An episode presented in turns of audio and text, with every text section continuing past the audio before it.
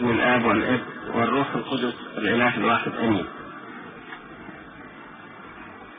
في فترة الأربعين يوم التي قضاها السيد المسيح صائما نتذكر أنه قضى الأربعين يوما مع الآب مع الآب جلسة مع الآب خلال الأربعين يوما. ونريد أن يكون هذا هو موضوع حديثنا. السيد المسيح ثابت في الآب والآب ثابت فيه منذ الأزل. أنا في الآب والآب في هكذا قال وأنا والآب واحد هكذا قال أيضا. ولكن في فترة تجسده ومع أنه أتى من أجل الناس يعني على الأقل يا رب أنت مع الآب منذ الأزل وإلى الأبد. فخلي الثلاثين سنة دول معانا إحنا. حتى هذه السنوات في فترة تجسده على الأرض قضى الكثير منها مع الآب أيضا. الثلاثون سنة الأولى لا نعرف عنها شيئا إلا قليل القليل. أو ندرة الندرة. ولكن يكفي أن نعرف أن المسيح قضاها أيضا في جلسة مع الآب.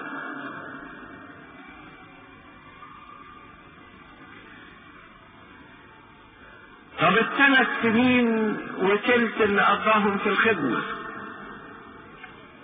كلها مع الناس كثير منها أيضا مع الآب. كان المسيح يحب الجبل ويقضي فترات هادئة على الجبل. بستان جثيماني كان يعطي فكرة عن جلوس المسيح مع الآب. تعجبني جدا آية مشهورة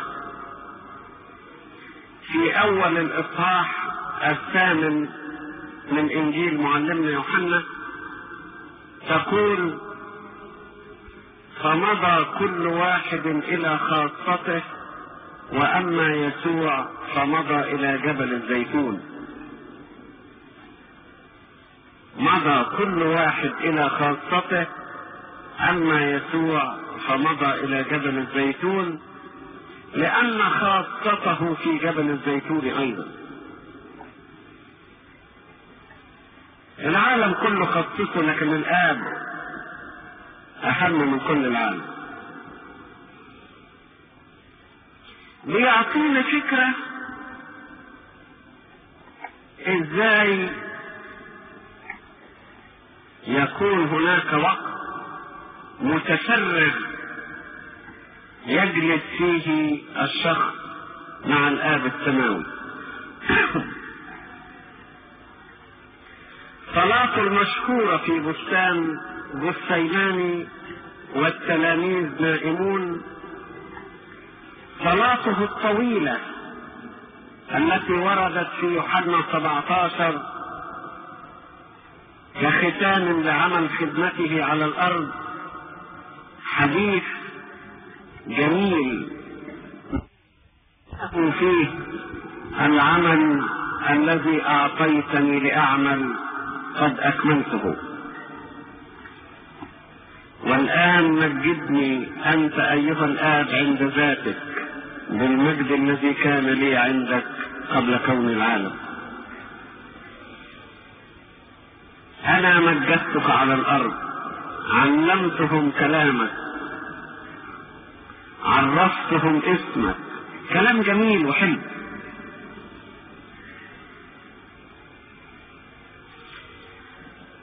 هو درس يعطيه لنا الرب في وجوب الجلوس مع الآب مهما كانت الظروف ومهما كان الوقت ضيقا. تقول ده وإحنا نلاقي فين إحنا الحاجات دي. والقاهرة ما فيهاش بستان جثيماني ولا فيها جبل زيتون ولا فيها حاجة من دي أبدا. إن لم تجد وقتا تقضيه مع الآب في النهار فقضي وقتا معه في الليل. الناس كلهم يناموا وانت تستفرد بربنا جلسة مع الآب. لذلك يقول المزمور في الليالي ارفعوا أيديكم أيها القديسون. وباركوا الرب.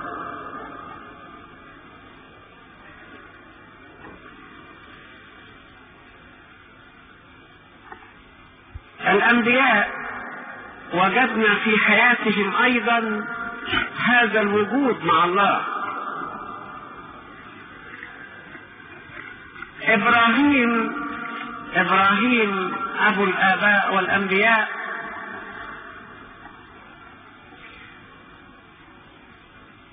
لا نعرف عن حياته شيئا إلا عندما بدأ يجلس مع الآب السماوي.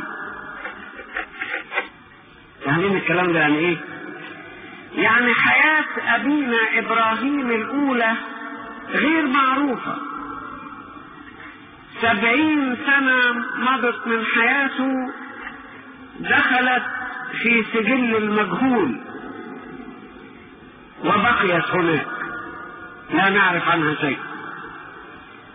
ولكن بدأت حياته تكون معروفة أو بدأ تاريخه يكتب أو بدأت حياته تعرف حينما بدأ يجلس مع الآب.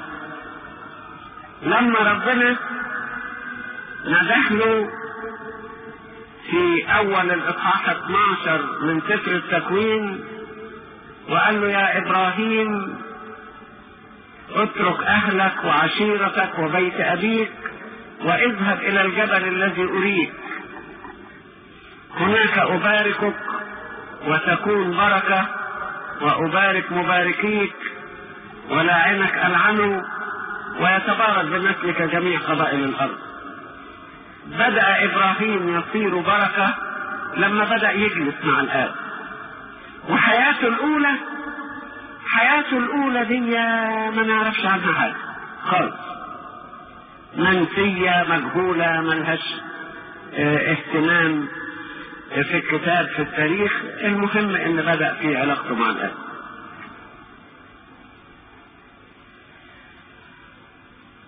وأيضا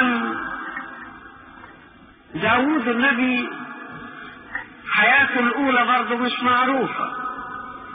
بدأ يعرف لما الآب السماوي أرسل صموئيل ليمسح هذا الطفل.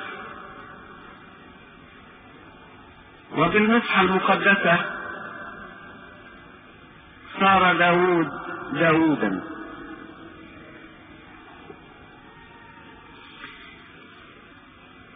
في قديس كبير من قديسي العهد القديم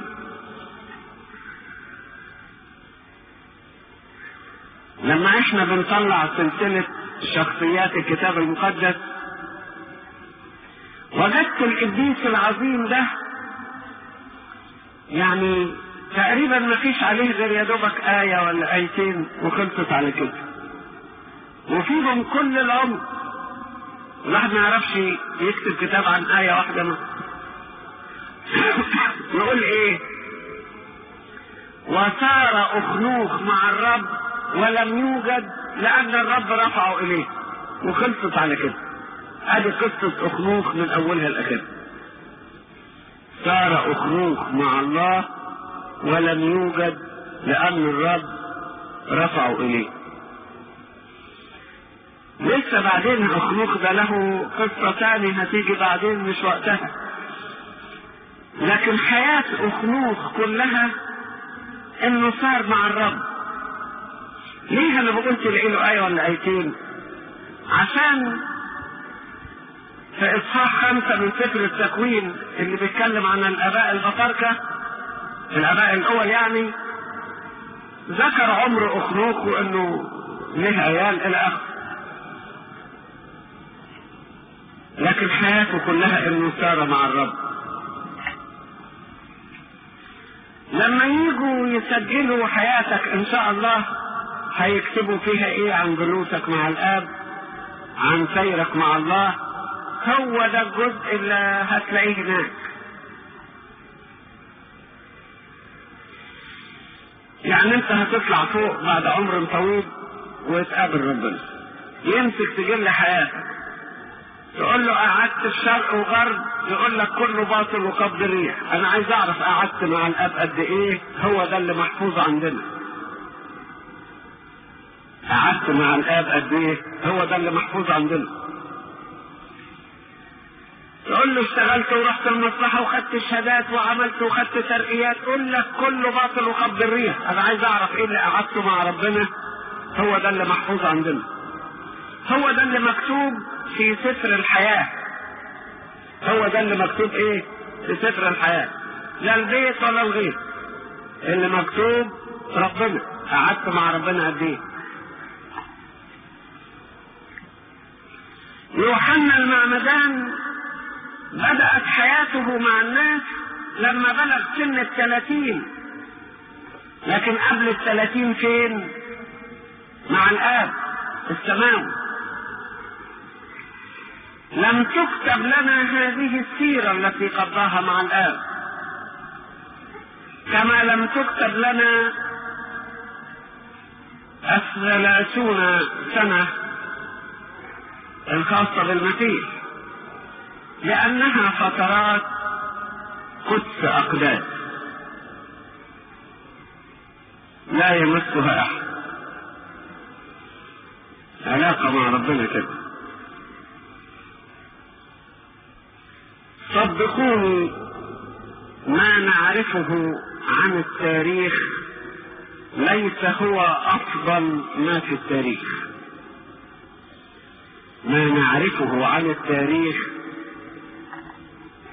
عموما يعني.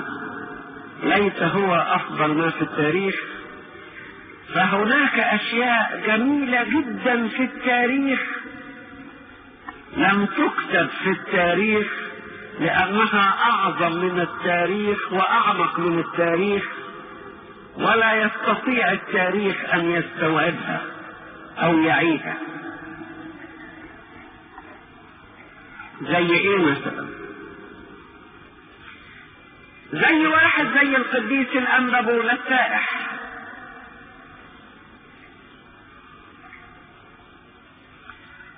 أنا شخصيا لو أردت أن أرسم صورة للقديس الأنبابولة من واقع التاريخ سوف لا أرسم منها سوى الإطار الخارجي للصورة أما داخل الصورة فقدت أقداس لا أدريه يعني إيه الإطار الخارجي؟ يعني نعرف أنبابولة من أسرة غنية اختلف مع أخيه أو مع أحد أقربائه في بعض القصص وراح يشتكيه وشاف ميت وزهد العالم وراح الرهبنة وبعدين نطة واحدة على الآخر في يوم وفاته شافوا الأنبنطونس الله. طب دي بداية دخوله ويجي آخر يوم في حياته. واللي في الوسط اللي جوه هذا الإطار الثمانين سنة اللي قضاها أنبابولة في البرية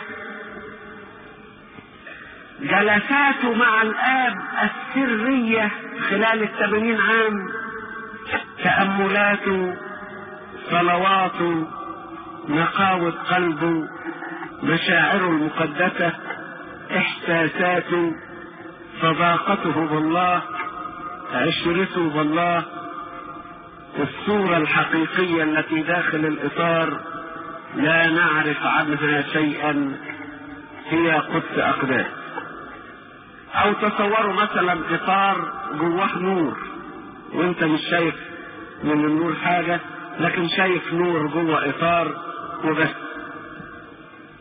نور داخل إطار وبس. ولذلك قلت لكم إن الذي كتب لنا من التاريخ ليس هو عموما أفضل ما في التاريخ. إيه اللي اتكتب لنا عن الانبابولة إيه اللي اتكتب لنا عن آبا نصر السائح؟ إيه اللي اتكتب لنا عن كل السواح؟ إيه اللي اتكتب لنا عن غالبية القديسين. فلاديوس لما جه زار مصر وكتب عن القديسين كتب بعض كلماتهم في مناسبات معينة لكن حياتهم المقدسة جلساتهم مع الله. قلاياتهم المغلقة. ومخادعهم المقفلة ما نعرفش عنها حاجة بقى. كانت أعظم من التاريخ. دموعهم كتب لنا شيئا عن القطرات الساقطة من عيونهم ولم يكتب لنا شيء عن المشاعر التي أسقطت هذه القطرات ما قالوش ارسنيوس كان في الصيف بيبلل الخوص بدموعه. ده الشيء الظاهر. لكن ما هي المشاعر المقدسة التي أسقطت هذه الدموع؟ لسنا نعلم. لسنا نعلم. جلسات ارسنيوس مع مع الله. نعرف إطارها الخارجي. يعني إيه إطارها الخارجي؟ يقول الأنبا ارسنيوس كان يقف يصلي. وجهه نحو الشرق الشمس وراه في الغرب ساعة الغروب. ويظل واقفا إلى أن تطلع الشمس من أمامه. يعني يقضي الليل كله في الصلاة ده الاطار الخارجي لكن إيه هي الصلوات اللي كان بيقولها ارسنيوس إيه العمر؟ إيه الحب؟ إيه المشاعر؟ ما نعرفش حاجة.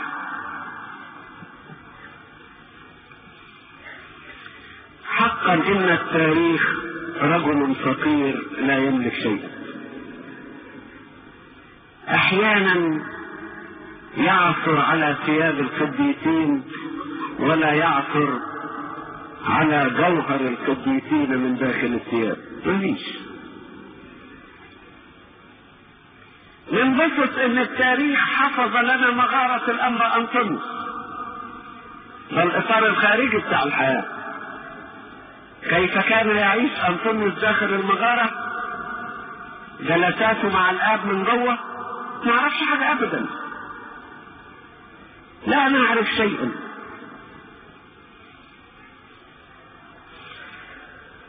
على أي الحالات يكفينا هذا الإطار الخارجي لكي نتامله ونحياه ولو لبضع لحظات ونجلس مع الآب.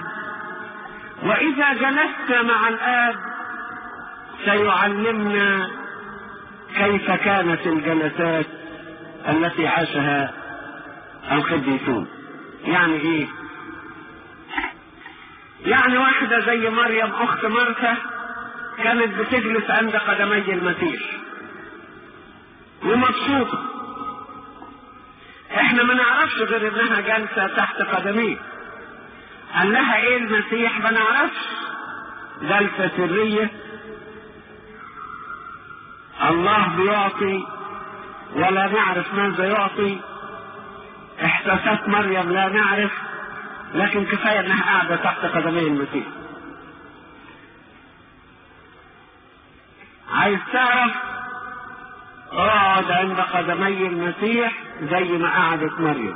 تعرف بالظبط كان بيقول لها إيه وتعرف المشاعر إيه. الحاجات دي ما تجيش من الكتب تيجي من القعدة. جلسه مع الله. تقعد نفس القعدة دي. تقول لي موسى قعد أربعين يوم في الجبل مع ربنا. ربنا قال له إيه؟ غير اللي كتب طبعا في في الكتاب. أقول لك اقعد مع ربنا. أربعين يوم زي دول هتعرف ربنا قال لموسى إيه. ادخل في الحياة واجلس مع الله.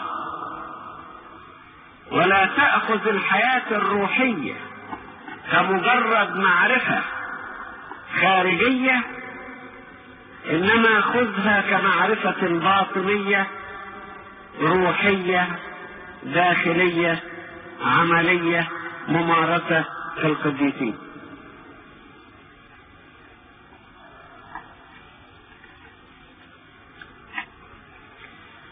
هنا وأسأل ما هو الوقت الذي تعطيه لله في جلوسك معه. أنا آسف ما هو الوقت الذي تعطيه لنفسك؟ أنت ما بتديش وقت لربنا. ربنا مش محتاج لوقتك. أنت بتدي وقت لنفسك. تجلس فيه مع الله. إيه الوقت ده؟ أنت تجلس كثيرا مع الناس. هل تستطيع أن تجلس مع الله بنفس الطريقة؟ أنت تلتصق بالناس. وربما إذا قعدت لوحدك تزهق وتمل وتدور على أي حد تقعد معاه.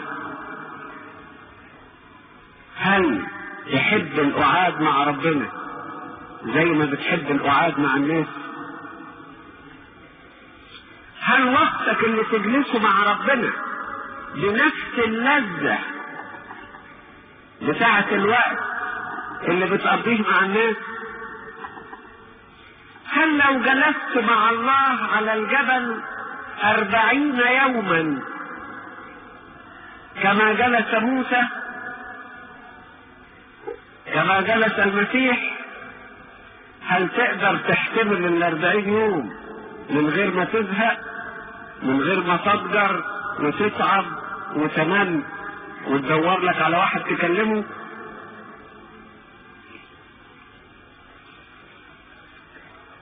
الآباء اللي كانوا بيحبسوا في القلاية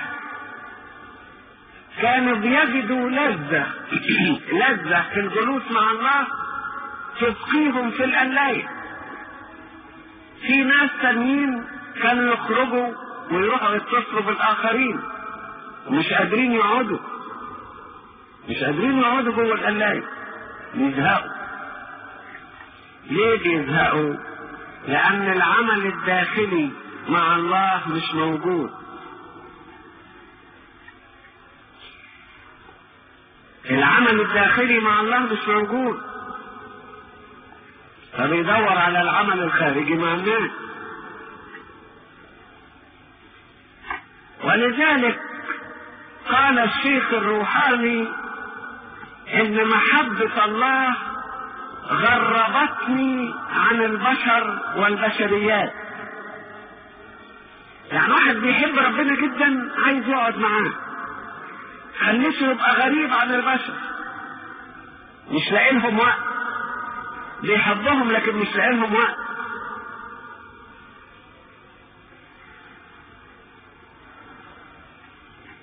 زي اللي قال بيحبنا بيعزنا بس مش لاقي وقت لنا في واحد يحبك ويعزك بس مش لاقي لك وقت. أرسنيوس القديسون قالوا له ما بتقعدش معانا ليه؟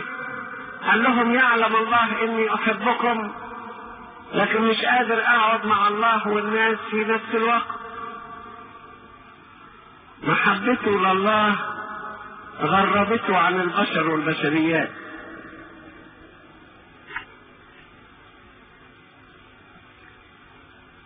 الذين خرجوا للرهبنة لم يكن قصدهم الانتماء إلى هذا الطقس الملائكي أو اسم الرهبنة أو لقب الرهبنة.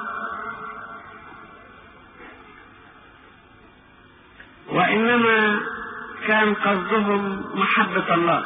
عايزين يقعدوا معاه ومش لاقيين فرصة في العالم فهربوا وراحوا في الجبل يقعدوا معاه.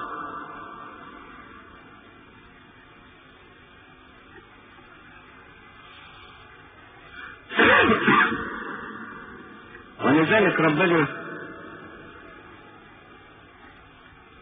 قال للشعب كلمة جميلة قال لهم إيه؟ إني لا أنسى خروجكم ورائي في البرية. مش قادرين يعبدوا ربنا. جنب رع وآغون وحتحور. فخرجوا في البرية ورا ربنا. جريوا وراءه في البرية علشان يعبدوه هناك. قد إيه الوقت اللي بتقضيه مع ربنا؟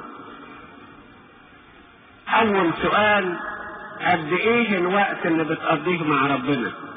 وثاني سؤال هل هذا الوقت جميل في عينيك لذيذ وحلو في مشاعرك محبوب إلى قلبك تشتاق إليه وتسعى إليه وتفرح بيه أم تزهق بسرعة؟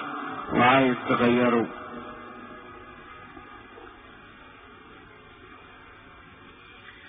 اوعى تعتذر وتقول مش لاقيين مكان للخلوة. طب أنا هسألك سؤال. افرض لقيت فعلا مكان للخلوة. تقدر تحبس نفسك فيها 40 يوم ما تخرجش وتقدر تقعد مع ربنا ال 40 يوم. ده في ناس يقولوا الصوم 40 يوم سهل لكن قعاد الواحد لوحده كده ال 40 يوم هو اللي مش سهل ليه؟ لأن مش قادرين يقعدوا مع ربنا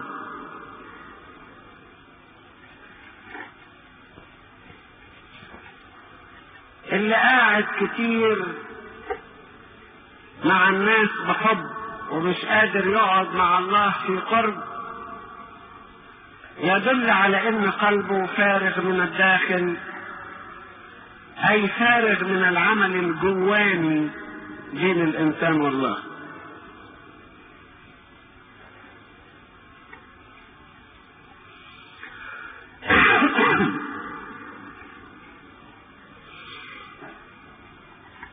حاول إنك تجلس مع ربنا.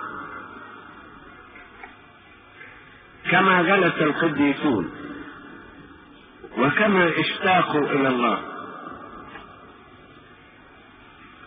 اشتاقوا إليه كما تشتاق الأرض العطشانة إلى الماء. داوود يقول متى أقف وأتراءى أمام الله؟ يقول له التحقت نفسي وراءك التحقت نفسي وراءك يقول له محبوب هو اسمك يا رب. فهو طول النهار تلاوتي. يصحى من نص الليل عشان يشتاق لربنا. للدرجة دي؟ قاعد معاه عشية وبكرة ووقت الظهر. باكر يعني يترجموها كده. قاعد عشية وباكر وقت الظهر. وسبع مرات في النهار أو بيذكروا على فراشه. وبعدين أول ما ينام يلاقي نفسه اشتاق لربنا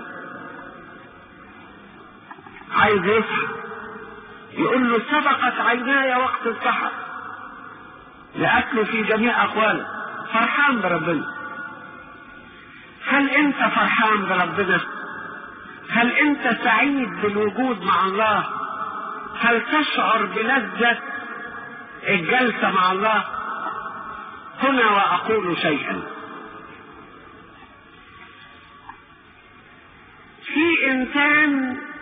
بيقعد يصلي ولا يشعر بوجوده مع الله.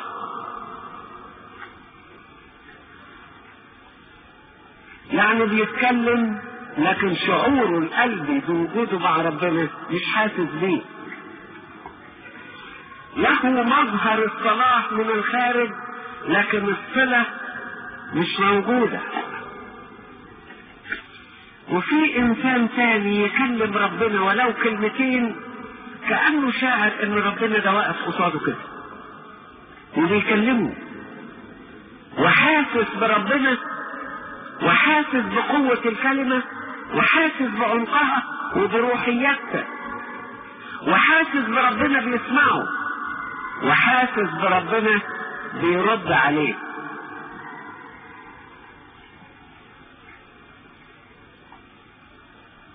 عشان كده داود يقول إن يقول إني أسمع ما يتكلم به الرب. ده واحد فاهم القعدة مع ربنا تبقى إيه قعدة هات وخد. مش قعدة كلام بس.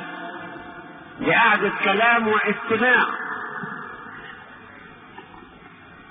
جربت الجلسة مع ربنا؟ ولو جلسة قصيرة لكن تكون جلسة عميقة. في واحد بيجلس إلى الكتاب المقدس ويقرأ كلام الله. وجايز تكون قراءته شيء من الدراسة أو شيء من المعرفة. وما شعرش بالصلة بينه وبين الله أثناء القراية. وما كانتش قاعدة مع ربنا. إحنا عايزين القعدة مع ربنا. القعدة المظبوطة كده. أنت من جوه ضميرك شاعر إنك قاعد مع ربنا. حاسس بوجوده في حياتك وحاسس بوجودك في حضرته. وشاعر إنك بتعطيه وبتاخد منه. وشاعر إنه بيسمع كلامك. وشاعر إن صلبتك قد دخلت إلى حضرته وإن صلاتك قد دخلت إلى اذنه وإن محبتك ارتبطت بمحبته. وإن التيار اللي بينك وبينه ماشي وموجود. شوفوا بيقول إيه؟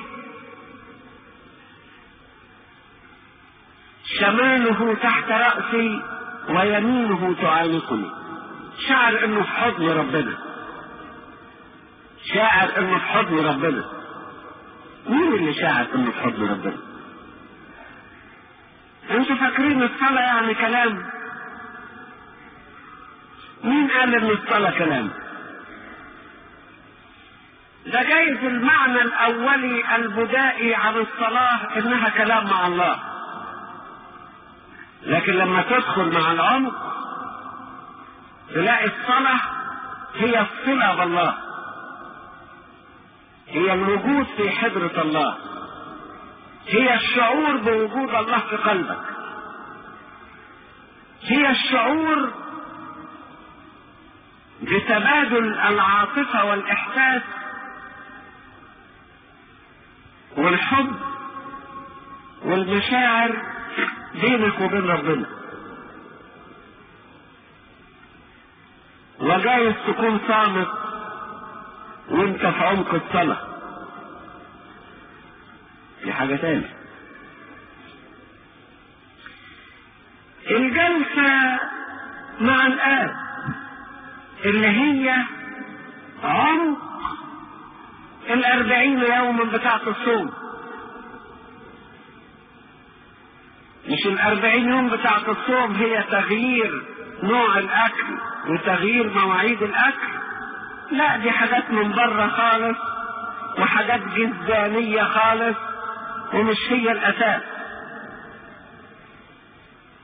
الأساس في الأربعين يوم إن روحك في فترة الصوم تجلس مع الله. لما كاهن من الآباء الكهنة الجداد بنرسمه بنبعته في الدير يقضي أربعين يوم. عشان إيه؟ عشان يتفرج على البرية والأديرة و... ويقعد في الهدوء والسكون. علشان يقعد مع ربنا. يقعد مع ربنا ويقول له يا رب أديك أنت شايف. لا عندي قدرة ولا عندي قوة ولا أنا أعرف أمشي الشعب ده. أنا جاي هنا أقعد معاك اخد منك واديهم ولو ما عرفتش أقعد معاك واخد منهم مش هعرف أديهم حاجة. يبقى هتنفعني بإيه الجلابية السوداء؟ أنا جاي أقعد معاك. جاي أقعد معاك اخد منك. زي تلميذ مش مذاكر ويقول له واحد من حبايبه ينقله يغششه. أهو واحد برضه قاعد مع ربنا يقول له صدقني يا رب أنا مش مذاكر. أنا عايزك تقول لي كلمتين والكلمتين اللي تحطهم في وداني هم اللي أقولهم. طب أنا اللي بكتب وأنت اللي بتملي. بس ما يبقاش غش. يبقى حاجة مظبوطة. أنا بكتب وأنت بتملي. إنت تضع الكلمة في ذهني وإنت تضع الكلمة في فمي. والكلام الذي تقوله لي هو الذي أقوله للناس. واحد بياخد وبيدي. يقول له فكرك يا رب إنني سأعطي الناس من بشريتي. وبشريتي دي تفهم حاجة؟ دي حكمة العالم جهالة عند الله. أنا عايز آخد منك أنت. عايز أقعد معاك. ولما أقعد معاك لازم هاخد. ولما هاخد هقدر أدي. ويبقى الكلام اللي أنا بقوله مش كلام ناس يبقى هو كلام ربنا. زي ما يقولوا إحنا بنروح الاجتماع نسمع كلمة ربنا. يعني إيه نروح الاجتماع نسمع كلمة ربنا؟ يعني لو فلان من الناس بيتكلم يبقى كلام ناس لكن لو بياخد من ربنا يبقى بيجي يسمع كلمة ربنا يبقى ده كلام مظبوط. اذا لازم اللي بيتكلم يقعد مع ربنا وياخد منه الكلمتين ويوصلهم للناس تلاقوا عبارة لطيفة أوي تتكرر في سفر اللاويين. يقول إيه؟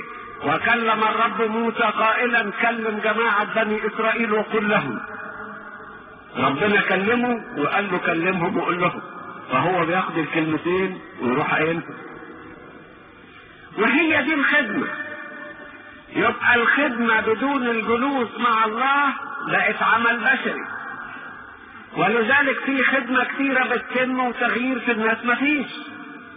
لأن اللي بيتكلموا ما قعدوش مع ربنا ما خدوش منه حاجة.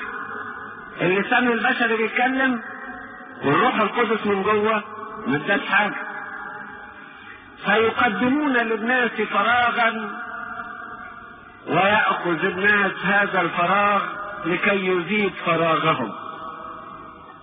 والحكاية ماشية تبادل الفراغات.